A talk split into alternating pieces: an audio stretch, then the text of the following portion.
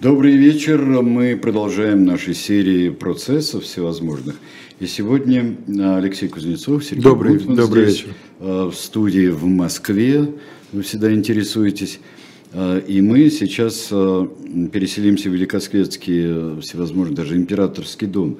Но до этого я хочу сказать, вот в порядке просто информации и новостей, я хочу сказать, что суд вот меру пресечения Евгению Ройзману Э, оставил и постановил такую, какую требовало следствие. То есть это фактически домашний арест полной изоляции. Вот там, я не знаю, вот вы с Калуем такие вещи разбираете. Вот в чем здесь смысл, когда идет э, от нуля ему запрещать покидать жилое помещение свое, от нуля до 59, до 59 вот что это за минута? Ну, видимо, это вот та минута, в, в которой особенно опасно, что карета может превратиться в тыкву. Да? Ну, я не знаю, там, просто... Кучера ну, во что Я, я понимаю, это так, букмекерские конторы так работают, когда мы два с половиной гола считаем, знаешь, а потому что не два и не три. Да, да, да. да. Вот. И э, ему э, запрещают пользоваться любыми средствами связи, э, только с близкими родственниками, чей список э, установлен, и со, со своим адвокатом. То есть это полная вот изоляция, и он может выходить только будучи призванным для, призванным для каких-то следственных действий. Ну вот в сегодняшнем деле мы будем э, сталкиваться с попытками царской семьи создать нечто похожее нашему сегодняшнему mm, герою. То есть такую, такую вот изоляцию. Да, но да. он будет, ну, сказать, удивительно талантливо и энергично да. сопротивляться этим. Э, я надеюсь, что таланты все Евгения Ройзмана а также и наша солидарность поможет ему, чтобы этого, Я тоже это на, не было черт знает чем. На это очень надеюсь, бывает, но да. должен сказать, что за прошедшие полтора столетия это делать стало труднее, гораздо труднее, потому что мы увидим, что в конце XIX века возможностей было несравненно больше. Больше для, для нарушения режима и для, а, так ну, сказать, ну, то есть да, для, для того, чтобы, ну, конечно, для... зависело, но все равно это вам это, знаешь, когда говорили, это вам не царская каторга, говорили в советское время, это да, вам да, не да, курорт. Да, да, да, да. да, А, вот ну сейчас что ж, друзья, давайте Василий перейдем. даст нам первую картинку, мы насладимся зрелищем молодого человека в замечательном, красивом мундире. Это Николай Константинович Романов. А, и Николай, и Константин имена чрезвычайно распространенные в романовской семье, но тут как раз привязаться очень легко. Он внук Николая I, да? Константин Николаевич сын, да? Это сын Константина Николаевича, адмирала, э, значит, человека, занимавшего в течение своей жизни много всяких постов различных. Ну вот, тем не менее, как и большинство великих князей, он на этих постах был скорее, ну, таким свадебным, что, что называется, генералом. Нельзя сказать, чтобы он внес какой-то особенный вклад в развитие флота, хотя есть знаменитая история, когда нужно было срочно строить корабли денег не было, он своих 200 тысяч положил, ну, так он их вернул потом, так сказать. Тут э, выдающимся подвигом это так и не стало. А так, конечно, он не был ни организатором флота, ни, ни, ни сам, слава богу, не был никаким флотоводцем. Это судьба большинства великих князей. Все они, так сказать, что-нибудь возглавляли, да, чем-нибудь командовали, но мало кто из них действительно оставил какой-то заметный след. Ну, зачастую они не могли по Да, условиям, разумеется, да. не предполагалось на самом деле. Это вот именно И даже что... есть очень хорошие воспоминания, ты знаешь, вот в воспоминаниях членов царской фамилии есть э, очень много рассуждений о том, что будь другие условия, там были большие таланты, которые не могли реализоваться из-за условностей очень многих. Ну, ну да. вот как бы то ни было, вот так, да. Вот, и, э, значит, это его старший сын. Константин Николаевич и Николай Константинович – Вообще всего у Константина Николаевича будет, по-моему, шестеро, если не ошибаюсь, детей.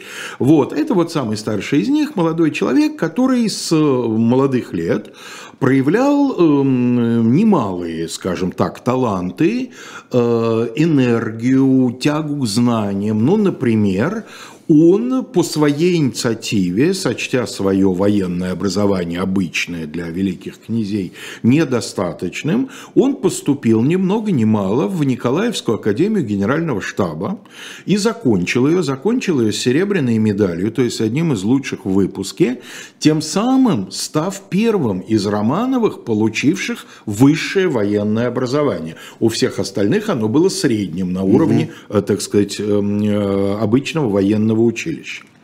Э, выпустился в гвардию, моментально там стал в конно-гвардейском полку командиром эскадрона и идти б ему дальше по этой, как говорится, линии. По конногвардейской части. По конногвардейской части, как батюшка в свое время хаживал, как, собственно, почти все его дяди, двоюрные братья и так далее. Ну, а мы понимаем, что он двоюрный брат будущего Александра Третьего, да, то есть он, вот. Эм, и, э, но Выяснилось, что в его жизни с достаточно молодых лет э, есть еще одна страсть, ничуть не менее сильная, чем страсть к образованию, к военной службе, а именно женщины. Надо сказать, что большинство мужчин дома Романовых были по этой части людьми широких взглядов. И, в общем, ну, за исключением двух последних императоров, и Александра III, и Николай II, в общем, оба были семьянины такие хорошие, да, так сказать, заботливые родители, любящие мужья, а все остальные предшествующие боковые, в общем, периодически радовали, э, так сказать, э, узкий круг э, угу. императорского дома. Николая Николаевича Старшего пришлось изолировать вообще на этой почве. Это да. регулярная история, когда э, разводились фактически, формально нет, конечно. Потом, правда, станут разводиться даже и юридически, но это все, все всякие последние уже, да, самые последние Романовы. А так э, открыто жили с любовницами, половина балета и немалая часть драматических актрис столицы столицы периодически, значит, ходили слухи, что вот новый роман там великого князя какого-то. Но надо сказать, что даже на этом, в общем, эм, таком достаточно обширном эм, на любовные связи фоне э, Николай начал как-то удивительно резко. Вот с молодых лет, буквально, так сказать, вот только-только начинается юность, заканчивается подростковый возраст, он удивлял какой-то абсолютной необузданностью в этом вопросе, при том, что он еще и, так сказать, любил об этом поговорить и рассказывал об этом своим приятелям, своим адъютантам. Ну, например, э, там широкого хождения не имел, но в целый ряд мемуаров вошел апокрифический рассказ о том, как он праздновал свое 20-летие. И вот он поставил перед собой задачу, чтобы в ночь 20-летия в его постели побывало 20 дам. Видимо, чтобы, так сказать, напомнить себе, сколько ему лет и какой он уже, значит, э, большой. Ну, разумеется, мы не знаем, с какой эффективностью они там побывали, но так или иначе, вот эм, образ мышления, скажем так, в этом во всем уже очень хорошо виден. Ну, лихой. Конногвардеец. Конногвардеец. Надо сказать, что лихость его был столь велика, что когда батюшка ушел от матушки, это сюжет отдельный, да, так сказать, батюшка Константин Николаевич решился после там шести детей и нескольких лет брака э, фактически разорвать со своей супругой, при этом уходя он сказал, что мы как интеллигентные люди, конечно, будем продолжать делать вид, что ничего не произошло, но сам отъехал в другой значит, дворец, где и проживал с балериной Кузнецовой. Э, вот. Э, матушка не нашла ничего лучше, как устроить сыну скандал, что это вот ты у нас такой развратник, что папа на тебя насмотрелся, и тоже, значит, седина в голову без вот так, да? Да, мне кажется, это не самая такая очевидная в данном случае логика, но тем не менее мама вот ну, обвинила... Это, это да, теория восходящей генетики, наследства ответственности, это интересно. И это, по крайней мере, по словам самого Николая Константиновича, произвело на него столь сильное впечатление, что стало, ну, таким вот переломным моментом, и как он сам впоследствии писал женщине, в которую был одно время сильно влюблен, и которая будет иметь непосредственное отношение к всему, что мы сегодня будем обсуждать, когда мне исполнилось 20, я вдруг понял, что у меня нет семьи. Василий, давайте мы дадим семью, значит, и мы ну, состыкованы два портрета. Вот, соответственно, Александра Иосифовна матушка, вот, соответственно, Константин Николаевич еще в молодом возрасте, вот, э, вот это вот родители, а на следующей фотографии мы увидим их э, вместе с мальчиком, вот это их старший сын, вот это, соответственно, Коленька. Так вот, что он писал, «Мраморный дворец стал мне ненавистен». А это основное их жилище. Мы чуть позже увидим с вами картинку мраморного дворца, где будет все происходить, то, о чем сегодня пойдет речь. Ладно, решил я, найду себе другую семью – Встретил я в то время принцессу, хотел жениться на ней, не вышло. Тогда я пустился на поиски любви, искал ее среди петербургских женщин. От поисков я заболел и чуть не умер. Не очень понятно, что эта фраза означает, но вроде бы действительно он был одно время болен каким-то венерическим заболеванием, насчет чуть не умер, это, видимо, легкое преувеличение, но, по крайней мере, впоследствии психиатры, пытаясь понять, что с ним происходит, в частности, будут выдвигать и такую гипотезу, что это последствия некого перенесения перенесенного в юности заболевания. Наконец я встретил Фанни, родственную душу и умную и любящую. Василий сейчас нам покажет умную и любящую родственную душу. Это была она, моя единственная, та, которую я искал так долго. Более года мы вместе, дай Бог, чтобы далее счастье наше не кончилось. А, Трудно сказать, чтобы на этой фотографии эта женщина выглядела какой-то уж совсем писанной красавицей. Но ну, надо... не придирайтесь. Нет, но надо сказать, что дело, мы же все прекрасно понимаем, прожив долгую жизнь, что эм, э, обаяние, оно не передается, или, как правило, не передается фотографии. Скажем так, эта женщина была очень опытна в любовной науке. Она старше его, момент, когда начинается их роман, ему 22 года, ей уже около 30. Она американка по паспорту, но француженка по крови. И вот какой любопытный момент. Вообще семья ее, точнее батюшка ее, был человеком абсолютно таких строгих пуританских взглядов. Он был э, протестантским проповедником, значит, и э, в первом браке э, у него была классическая такая вот э, консервативная пуританская многодетная семья. А дальше его первая жена умерла, и он уже, будучи совсем не молодым человеком, женился на другой женщине, которая оказалась особой легкомысленной, э, склонной и, так сказать, рога мужу наставлять, и деньги транжирить. Вот от этой связи и родилась вот эта девушка, которая сменила в своей жизни много имен и фамилий, но вот наш герой ее знал как Фанни. У нее, так сказать, была достаточно бурная жизнь. Эм, она пробовала заниматься бизнесом, в том числе была владелицей салона, который салоном назывался только, что называется, для приличия. На самом деле это был, в общем-то, э, такой относительно респектабельный бордель. Но затем вот по этой линии как-то там ее преследовали всякие бизнес-неудачи.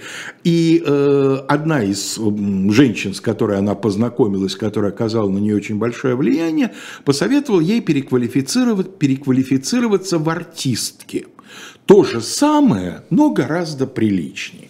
И вот наша Фанни становится, собственно говоря, актрисой вот этого жанра. Немножко поет, немножко танцует, а самое главное, ищет себе влиятельных покровителей. И э, в какой-то момент э, стало понятно, что Соединенные Штаты как рынок значительно уступают старой доброй Европе. Она переселилась во Францию, здесь имела достаточно большой успех, а когда и тут конъюнктура изменилась не в лучшую сторону, эта же самая приятница ей говорит, а ты поезжай в Россию. Там, знаешь, любая француженка, она пользуется большим спросом и будет гарантированно иметь успех. И вот, собственно говоря, она приезжает в Петербург, они здесь познакомятся, не за границей. Э, судя по всему, их встреча ею была спланирована и срежиссирована, то есть она на него охотилась. Молодой человек, mm. красавец, повеса, уже имеющий репутацию покорителя женских сердец. Но женщин... она знала, кто он. Да, конечно, разумеется. Более того, я думаю, что она не просто знала со слов на него, как сейчас говорится, профайл был составлен. Видимо, она э, хорошо подготовилась к, э, заранее к этой атаке, потому что он буквально в течение нескольких часов был взят в плен. Уже на следующий день после их первой встречи она напишет, видимо, под его диктовку, очень странный документ, все биографы его цитируют, о том, что я, как гражданка Соединенных Штатов, вот клянусь добросовестно исполнять все повеления своего господина, причем как гражданка Соединенных Штатов, это должно, из текста это следует, свидетельствовать о серьезности ее намерений гражданки Соединенных Штатов, просто так слов на ветер не бросать. Очень напоминает какую-то президентскую клятву или клятву Немножко. Судьи, судьи Немножко. Да, соблюдать Конституцию Он начинает тратить на нее деньги, а вообще содержание великого князя, племянника ныне действующего императора, э, по цивильному листу ему полагалось 2 200 тысяч рублей в год. Да? То есть это, это, очень это очень большие деньги. Кроме того, не будем забывать, что его семья и Мраморный дворец, и Константиновский дворец в Стрельне, так называемая Малая Венеция, да, Одним словом, э, он тратит на нее очень большие деньги, и э, это э, начинает очень беспокоить его родителей, которые к его эм, там мимолетным каким-то связям относились, ну, достаточно, так сказать, терпимо, тем более, что у самих в это время, да, так сказать, в семейной жизни всякое происходило. Но вот эта вот ситуация напугала, и папенька принимает решение, вполне традиционное в подобных ситуациях. Молодого человека надо приставить к делу, да, какому-то делу, которое его отвлечет от этой самой американо-французской заразы. А тот как раз 73 год, генерал Кауфман движется вглубь Средней Азии. Я не знаю почему, но при том, насколько, так сказать, мы опять гордимся нашим имперским прошлым, вот фамилии Черняева, Кауфмана, у нас ведь очень мало известны, а ведь славу-то империи в последний период ее существования создали именно они, именно их войска возьмут Хиву, Бухару, Какан, да, то есть... Может, и народцы? Ну, Черняев нет. Да и Кауфман, ну, все-таки среди военных вот этих азейских немцев было так много, что их уже, по-моему, никто за инородцев-то не читал. Кауфман, кстати говоря, православный. А, Черняев тем более. И вот э, в 1973 году к одному из отрядов генерала Кауфмана, он приписан в качестве кавалерийского офицера, в результате он окажется в самом, пожалуй, пекле, потому что именно Оренбургский отряд, в составе которого он будет действовать, вот он хлебнул больше всего. И боев, и жары, и вот этих чудовищных маршей по 60 миль без единого колодца и всего прочего – надо сказать, что самому ему это явно совершенно все очень нравится. Он подробно пишет отцу письма со всех биваков. Вот, например, случайно просто, так сказать, там на обум выбрано одно из таких писем 12 мая 1973 года. Хивинцы стали толпами сбираться у подошвы хребта. Мы выкатили два конных орудия и пустили две гранаты сажень на 800. Э, напомню, гранаты это, в то время это артиллерийское орудие, да, фугасного типа. Эффект был удивительный. Вторую разорвало у толпы, и она разнеслась во все стороны. Они отступили через хребет, видимо, в лагерь. Генерал Кауфман приказал всей кавалерии пять сотен двинуться для преследования. Мне и Эжену это родственник Евгений Максимилианович Герцк Лихтенбергский, приказано было явиться к начальнику кавалерии полковнику Гловацкому, идти с ним. Он дал мне две сотни, и Жена послал с наездниками. Мы перешли через хребет, бросились в атаку в лагерь, неприятель нас под носом его покинул, отступил в полном беспорядке, лагерь был пуст, благовременно все увезли на лодках, лошади наши сделали 60 верст, не пили сутки, однако мы решились идти далее. То есть вот это полной опасности жизнь кавалерийского офицера в передовых частях, в походе, туземцы. Он вернулся оттуда с орденом, э, который э, высоко ценился, особенно если он был с мечами и бантами, а у него он был с мечами и бантами, то есть со знаками, что он пожалован за военные, за боевые заслуги, орден Владимира Третьей степени. Владимир в петлицу – это э, награда, которую получали, как правило, только старшие офицеры, там подполковники, полковники. Для младшего офицера, а он ротмистер, эта награда практически исключительная. А дальше заканчивается успешно этот поход, он возвращается в Петербург, но надежда родителя, что он свою Фанни, так сказать, за это время забыл, она не сбылась, он ей писал не менее часто, чем отцу, Тут же, как только он прибыл в Петербург, он кинулся к ней, они уезжают за границу, там куролесят невероятно, значит, он тратит большие деньги на развлечения, он собирает попутно коллекцию каких-то очень дорогих предметов искусства, он заказывает дорогому итальянскому скульптору ее обнаженную статую, ну, точнее, статуя называлась как-то там аллегорически, типа отдых, но черты, ну, да, да. черты лица и все всего остального совершенно, так сказать, четко были с нее скопированы. Эта статуя потом останется у его матушки, а через некоторое время матушка ему пришлет в Ташкент, когда сообразит, чья это статуя. Матушка была сильно глуповата, судя по всему, и очень небыстро, значит, следовала за событиями. А дальше в Зимнем дворце начинают пропадать вещи. Вот все... Это уже вам не беготня по делу. Все несчастные семьи, несчастливые одинаково, да, начинают пропадать вещи. Один из современных биографов, принц греческий, кстати сказать, ныне здравствующий, а, напишет, что он еще в детстве, его в семье звали Никола – да, не Николя, а именно Никола. Так вот, Никола маленький еще в детстве отличался какой-то совершенной неразборчивостью в вопросах собственности. Например, как-то он там гулял с какой-то девочкой, э, ну, ему было там 8, 9, 10 лет, и, значит, девочка засмотрелась на конфеты э, на лотке уличного разносчика, а у него с собой денег не было. Он отвлек разносчика и просто спер.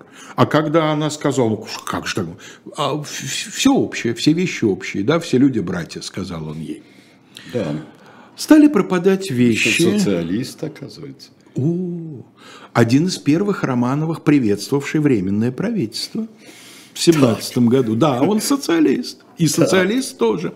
Но пока он просто вор. Значит, пропала печатка, э, перстень э, с драгоценными камнями его матушки. А через пару дней произошло, произошла кража настолько ошеломительная, что первое время э, вот те, кто как бы был в курсе всего происходящего, не мог поверить то, что это случилось. Прямо из спальни Александры Иосифовны, то есть его матери. Из иконы, которой благословлял Николай в свое время своего сына на брак с ней, и заклада были вот буквально с треском выломаны несколько крупных бриллиантов. Вхожими в это помещение было буквально полдюжины слуг, но настолько старых и проверенных, да, поколениями служивших в Зимнем дворце, что на них подумать почти такое же кощунство, и, соответственно, члены императорской фамилии, а кто вчерась был в спальне? А вот Никола приходил и прилег, ему не здоровилось, он попросил разрешения, значит, вот у матушки полежать, она выходила – на самом деле на него всерьез первое время никто не думал. Но э, кража показалась настолько наглой, что э, Константин Николаевич обратился к главе петербургской полиции, генералу Федору Федоровичу Трепову, старшим, тому самому, да. еще пока не, недострелянному Веру Засулич, да, еще несколько лет до этого. И Федор Федорович напряг своих людей, и они довольно быстро, буквально там 3-4 дня прошло, в одном из ломбардов, а все ломбарды были предупреждены, в одном из ломбардов обнаружились, значит, камушки, э, Тут же начали расспрашивать, что за человек принес, а принес человек очень видный. Пришел офицер в форме ротмистра конно-гвардейского полка.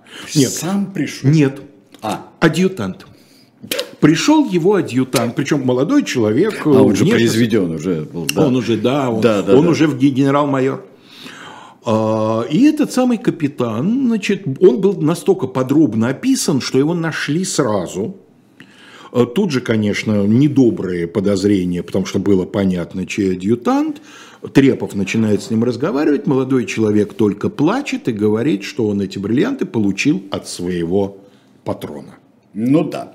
А, продолжим историю. Вот сейчас, если нам баннер покажет э, с книгой, э, которую мы сегодня вам э, рекомендуем, рекомендуем настоятельно, я бы сказал, потому что эта книга Мартина Гилберта «Вторая мировая война. Полная история». Полная не потому, что у кого-то там она не полная, хотя может быть и так. Но дело в том, что он писал как биографию Черчилля, так и... А он биограф Черчилля – этот Гилберт, потрясающий историк, а, который был вывезен в Британию. И он вообще, это из Восточной Европы, это еврейское население, был вывезен в Британию, он 36 -го года был рождения. Mm. Ну так вот, а, потому что он написал, он писал еще историю для школ. И Вторая мировая война есть у него для школ. Это вот она не полная как раз, она такая в общих чертах. А, Мартин Гилберт, он ко всему еще не только а, биограф Черчилля, но он а, в силу своих интересов, и происхождения, он, а, во-первых, был потрясен, естественно, той катастрофой, которая была, то есть Холокостом был, и очень внимательно, но абсолютно честно, как историка, рассматривал историю государства Израиль. И он автор 88 книг вообще исторических.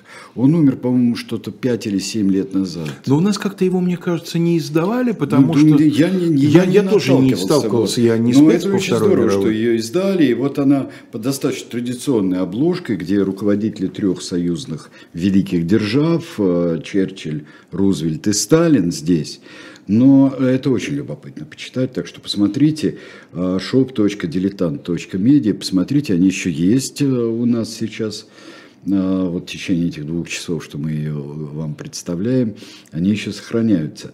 И а, посмотрите, я думаю, что это та книга, а, которая вот в совокупности с мемуарами даже не столько даст вам британский взгляд, а даст вам такой взгляд скрупулезного историка, который еще очень остро переживает Вторую мировую войну. Очень остро. И с точки зрения катастрофы еще всему. Из человеческой очень большой. Вот.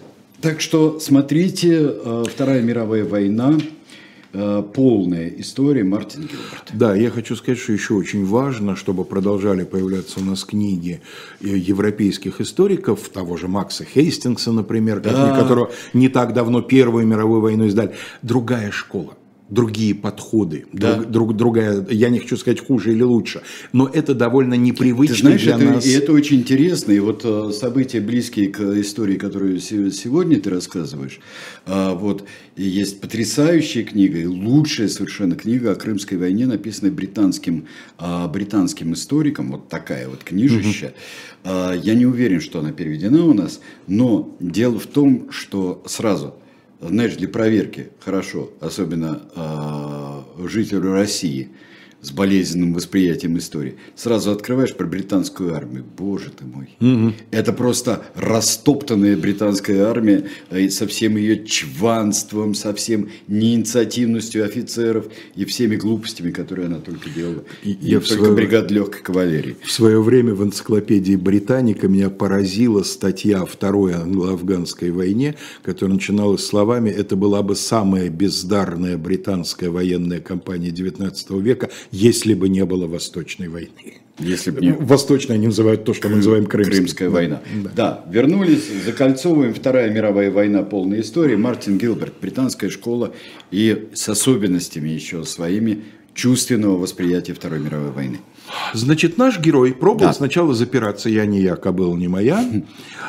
Но довольно быстро было принято решение передать следствие от полиции, то есть от э, генерала Трепова, жандармерии, то есть Петру Шувалову. Э, Вась, дайте нам, пожалуйста, следующую фотографию. Это одна из картин э, художников-предшественников Верещагина, скажем так, изображающий вот тот самый Хивинский поход, причем здесь как раз действие Оренбургского отряда. Угу. На следующей картинке у нас будет всем О, любителям вот раз, Петербурга да. хорошо известный мраморный дворец, да, там... И гениальный памятник Павла Трубецкого. Да, комод, на комоде бегемот, на бегемоте обормот, совершенно верно верно, но этого памятника тогда, конечно, еще не было, поскольку правление Александра Третьего еще только впереди. Да? А дворец уже был. И вот в этой краже, на самом деле, одна из самых странных вещей – это ее буквально мгновенная обнаруживаемость. Вот при том, что есть Стрельнинский дворец, в мраморном дворце куча помещений, куда там целыми, так сказать, неделями вообще никто, кроме прислуги, убирающей пыль, не заходит, да, украсть вот то, что будет мгновенно обнаружено – это какой-то вот либо крайняя небрежность и недомыслие, либо даже возникает версия, что он хотел попасться. Хотя зачем, да непонятно. Да нет, ну совершенно да непонятно. Ли, да. Да. А, не будем забывать, что к этой истории, по его же собственным словам, к этой вот продаже бриллиантов и вообще к снабжению великого князя женщинами – по его словам, приложил э, руку Корнет Савин, по крайней мере, впоследствии он будет всячески рассказывать. Да, вот здесь э, да, в чате да, у нас конечно, конечно, конечно, Корнет Савин утверждал, да. что вот лично девушки, которые, так сказать, потоком поставлялись, несмотря на увлечение Фанни, э, значит, к обеду великого князя, вот он лично их отбирал, и Савин очень этим гордился, всячески это будет Это он такой был Европе. полковник Саркисов, да? Да, да, да, да, да, да, да, полковник Саркисов при Берии, да, да. совершенно верно. В общем, э, в конечном итоге довольно быстро Николай Константинович запираться перестал, но категорически отказывался каяться. Отец его, Константин Николаевич, был в полном совершенно раздрае, в ужасе. Он вел дневники, дневники его изданы сейчас, вы можете сами это все прочитать. 8 апреля Саша наш, Александр II, рассказал про пропажу печатки из комнаты императрицы, что это второй раз в эту зиму и оба раза после семейных обедов. Какая мерзость! Это еще не нашли. Пропажу бриллиантов 10 апреля.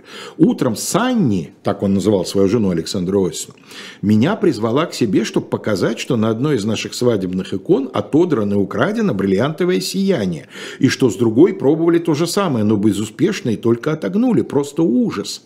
Проходит пять дней, все вскрылось, страшная сцена допроса Николы Шуваловым и мною. Никакого раскаяния, никакого сознания, кроме когда уже отрицание невозможно, и то пришлось вытаскивать жилы за жилы. Ожесточение ни одной слезы. Заклинали всем, что у него еще осталось святым, облегчить предстоящему участи чистосердечным раскаянием. Ничего не помогло. На следующий день. У Николы ожесточение, фанфаронство, позирование, совершенная нераскаянность.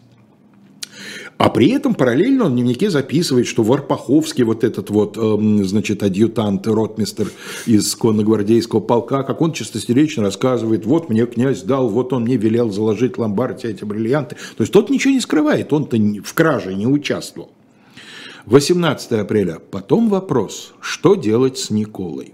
После долгих колебаний решились сперва выждать, что скажет докторское освидетельствование. А, то есть э, вменяемый, невменяемый, нет да. патологии. Да, а это... вот теперь немного юриспруденции.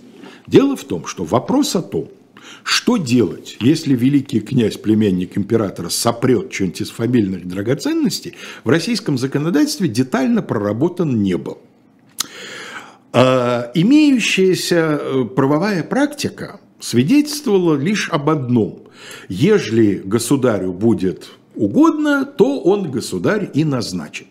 Вспомним царевича Алексея, в отношении которого избыточные формальные процедуры, да, специальное судебное mm-hmm. присутствие, там, да, но там дело политическое. Вспомним парочку императоров, которых просто изолировали без суда и следствия, но там вообще никакого преступления. Ну, там нет, там Иоанн ничего. Антонович, Петр ну, а III, они место такое занимают. ощущение, что некоторые императоры просто надавали бы по шее, вот те, которые на руку были. Совершенно верно. Скандалы, опять-таки, в императорской фамилии бывали в основном женского свойства, но это не уголовное дело, да? А тут вот банальная наглая кража. Единственное, что по этому поводу имеется в законодательстве, это в первом томе свода законов Российской империи, великий памятник труду Спиранского и его сотрудников да, с 1935 года, введен в действие. В э, главе 6 второго раздела сказано, ненарушимым залогом всех данных каждому члену императорского дома преимуществ поставляется миролюбивое обращение и хранение семейной тишины и согласия. Царствующий император, яко неограниченный самодержец, во всяком противном случае имеет власть отрешать неповинующегося от назначенных всем законе прав и поступать с ним, яко прислушным воле монаршей. Ну, то есть, переводя на современный язык, вопрос полностью в компетенции... Да, семинаристского, да. Да. Что у Спиранского было, так это вот это семинаристское отношение к языку закона законов. Иными словами, вопрос находится в компетенции императора. Александр II был в жутком бешенстве, когда кто-то на семейном совете робко сказал, давайте его в солдаты отдадим. Тот буквально взревел, чтоб я позорил звание русского солдата этим мерзавцам. То есть вот до такой степени. Александр Николаевич склонялся к тому, чтобы просто отдать под суд. Ну, понятно, что не, не под суд присяжных в каком-то там окружном суде. Понятно, что, так сказать, было бы составлено какое-нибудь специальное военное, скорее всего, да. он же военный, ага. да, составлено было какое-то военное присутствие.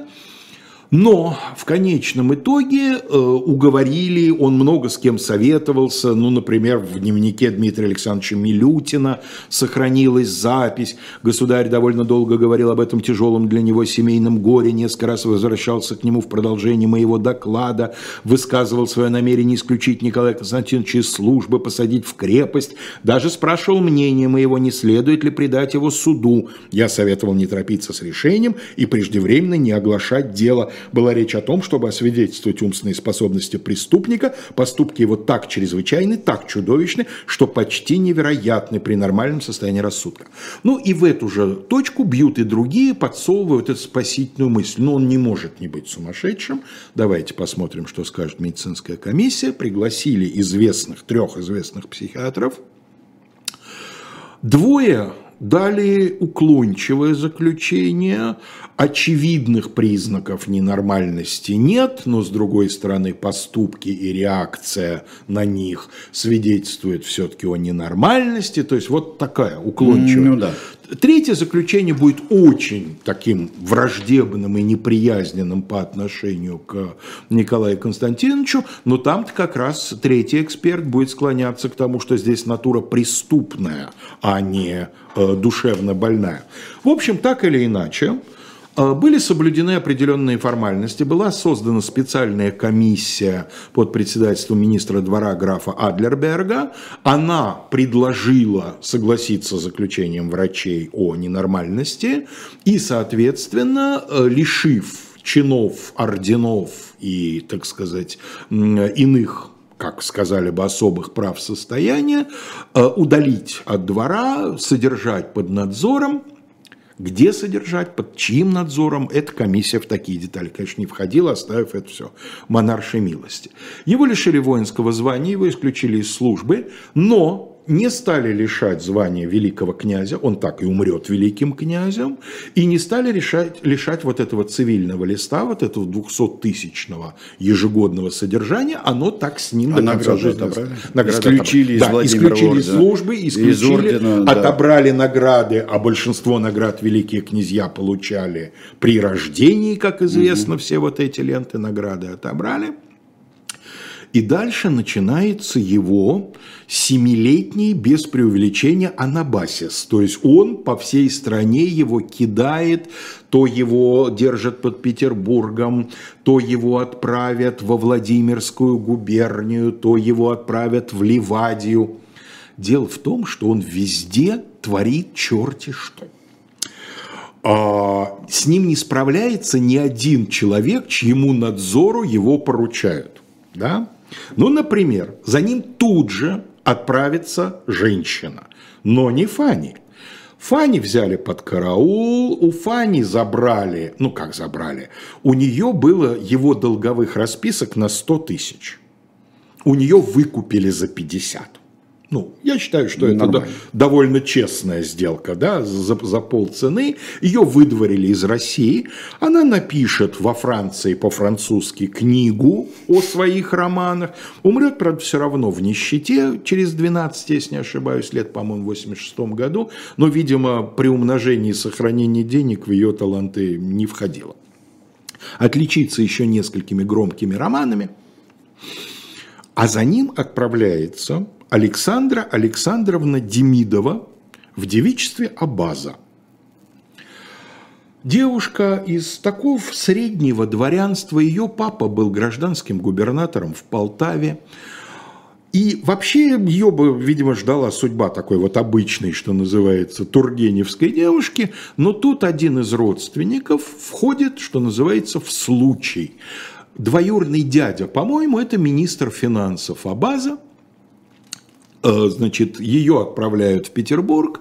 Она, будучи хороша собой, бурна темпераментом, влюбляет в себя, эм, э, значит, графа Демидова, он значительно ее старше, он на ней женится, а дальше начинаются у них всякие семейные неприятности, причем он ее, видимо, сильно поколачивает. Она в ответ и в отместку, значит, вертит хвостом, скажем так. Ну и в конечном итоге эм, э, семейный совет принимает решение фактически супругов развести, его отправляют в командировку на Урал – а эти вот те самые демидовские Демидовы, заводы, да, да, да, да, да, у них там, так сказать, бизнес-интересы. Она тут же срывается за этим самым Николаем Константиновичем, с которым, похоже, у нее роман начался, когда еще он был с Фанни. При этом она проявляет какую-то удивительную для того... У нас нет ее портрета. Нет, к сожалению, ай, ну, потому ай, что ай, количество ай. картинок ограничено. Вообще ее портрет, в принципе, есть, да. Э, Вася, дайте нам, пожалуйста, следующую значит, картинку.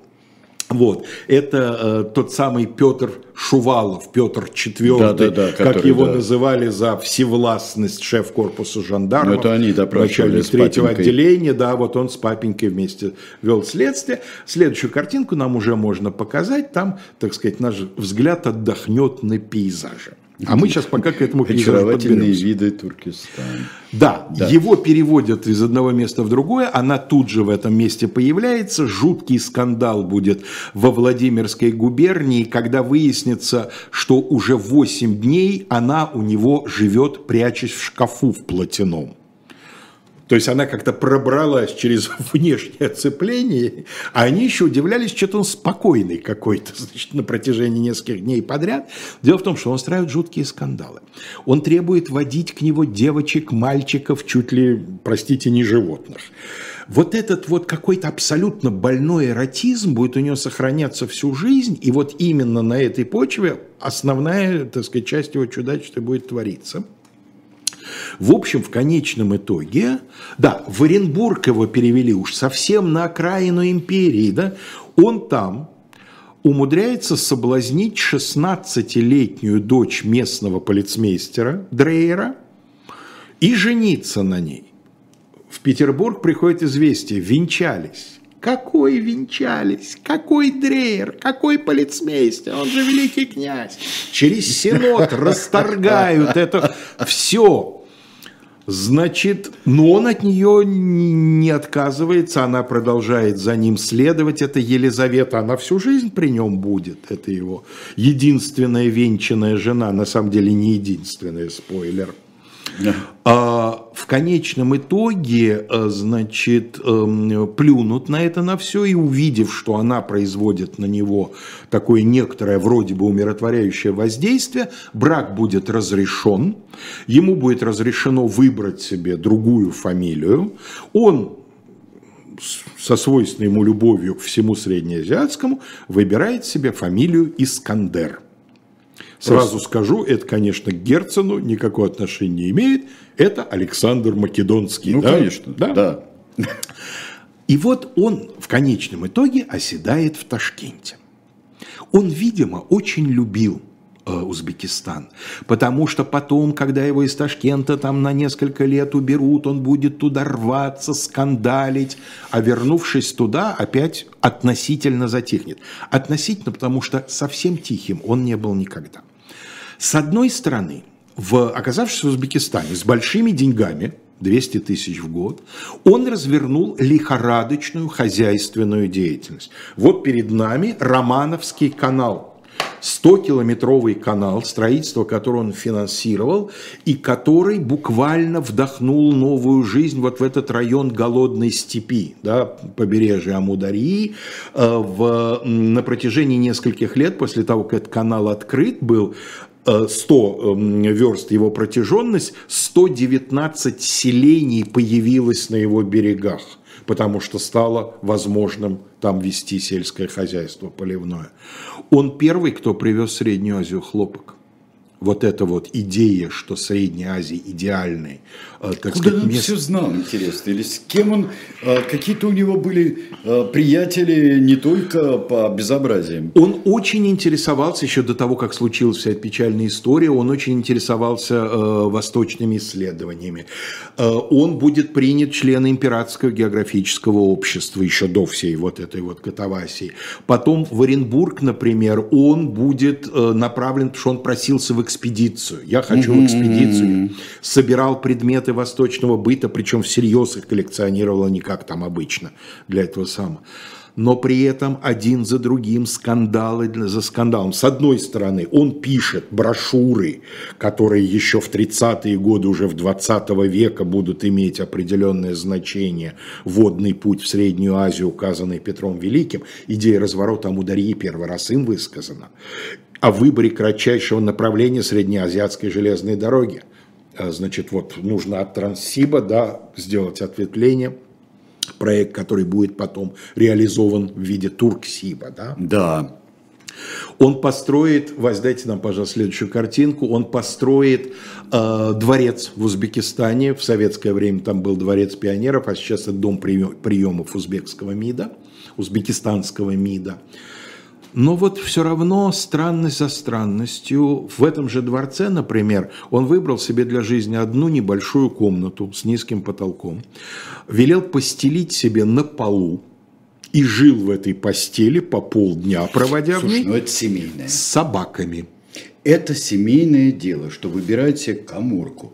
Александр Третий человек курпулентный. Мягко говоря, да. В Гатчине выбрал себе самое маленькое, вот, вот этот кусок, вот антресоли, или как они, помещение. А Николай Павлович 201 э, сантиметр. Вот Николай Павлович спал на походной кровати и так далее. Все. То есть это у них какое-то семейное. Ну а вот с собаками, причем там описаны врачи, сохранились записи врачей, при нем же все время врачи какие-то находились, они менялись, mm. правда, э, с сферической быстротой. Вот эти собаки с ним живут в постели, гадят прямо в комнате, а он там... К собакам у него было тоже какое-то нездоровое влечение, но главное, конечно, нездоровое влечение к молоденьким девушкам. Значит, будучи уже женат, они уже официально, значит, он, она, э, супруги Искандер – он покупает у какого-то местного семиреченского казака за 100 рублей его 15-летнюю дочь. Она живет как наложница с ними. А мало этого, он венчается еще раз. Обманули какого-то сельского папа, сказали ему, что не венчаны, венчается с 16-летней гимназисткой. Ну, попав в монастырь, брак расторгнут, но она все равно следует за ним, он периодически с двумя женами появляется. на балкон своего дворца периодически в жаркое время года выходит голый. Просто, вот совсем голый. Ну, там, жарко. набро- жарко, Ну, прекрасно жарко, понимаю, ну, особенно сейчас. Алексей да, Валерьевич. да, прекрасно. В конечном итоге его решают удалить из Узбекистана и поселяют в Балаклаве. В Балаклаву с ним едет законная жена, пытается приехать незаконная, значит, специально назначенный жандармский аж целый полковник лихорадочно пытается ее к нему не допустить. Он устраивает сцены на прогулках по городу, там ему купили специальную коляску для прогулок, ну, имеется в виду конный экипаж. Он останавливается кормить бродячих собак, этих собак сбегаются какие-то там невероятные толпы, обыватели жалуются, что эти, значит, дворняги бросаются там детей кусают. В общем, каждое его появление в городе – это скандал. Каждый день скандал. Каждый день скандал.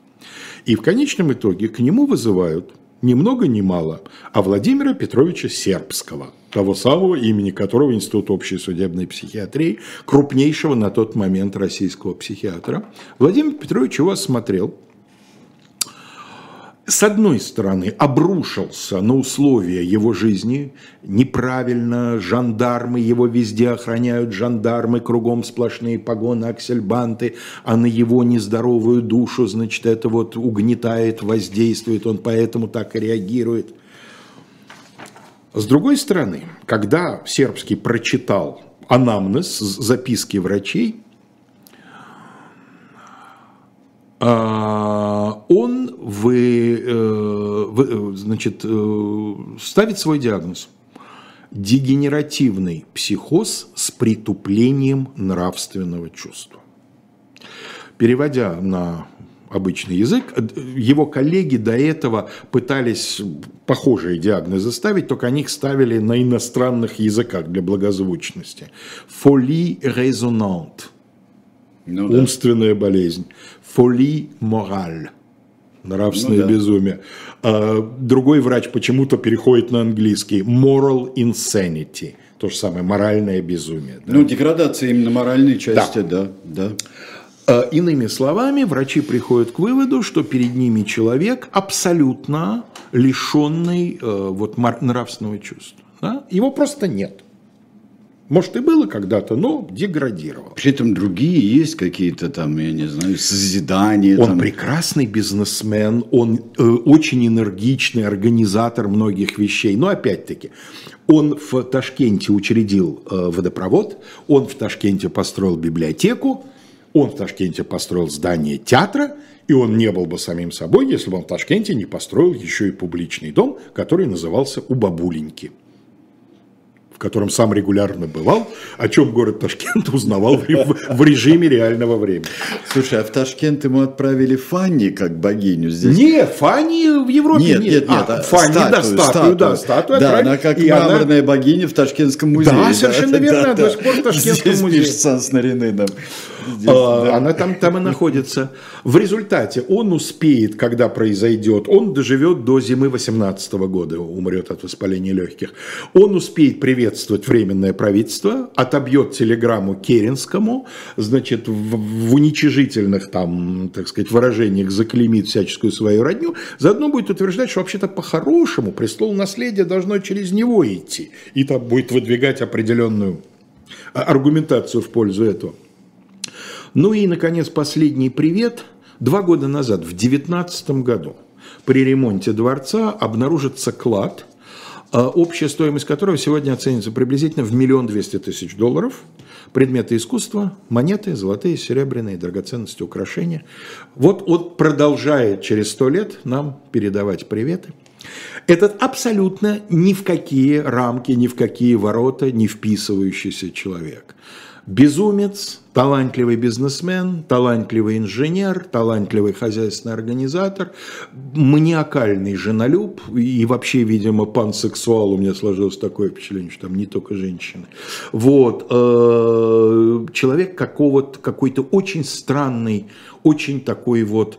Ну, ты знаешь, это, это просто находка для экзистенциалистов, для какого-нибудь там Камю Калигулы, Конечно, знаешь, вот такая. конечно, конечно. Да. В нем есть что-то римское, вот, вот от, Вот от Калигулы, вот Нерона, вот туда от этих, да, да, да, да. от этих вот Причем ты ребят. не понимаешь, издевается он над всеми, над вами, или он просто Это вот Степ такой. или он такой, да. А с другой стороны, можно было и вот моих любимых тиранов вроде Калигулы, вот такого вот яркого а, толка, можно было им поставить бы и такой Но диагноз. он кстати, вполне. постоянная головная боль трех императоров. Александра II, Александра III, Николая II. Как только они успевают сождать, это, Вась, дайте нам пожалуйста, последнюю картинку. Это вот к нему брат приехал в светлом военном кителе. Это его родной брат К.Р. Константин Константинович Ах, Романов. КР, да. да. Он его навестил, вот слева он, одно из его чудачеств, он боролся с волосами на своем теле, и каждый день приходил специальный узбек-парикмахер и полностью его везде брил. Вот. И это посередине вот счастливая жена, вот эта Надежда, с которой он обвенчан, Надежда Искандер. Потомки их живут э, по всему бывшему Советскому Союзу, в том числе и в Узбекистане до сих пор. Потрясающе. довольно большое. Никто ничего не писал, не снимал, нет про это.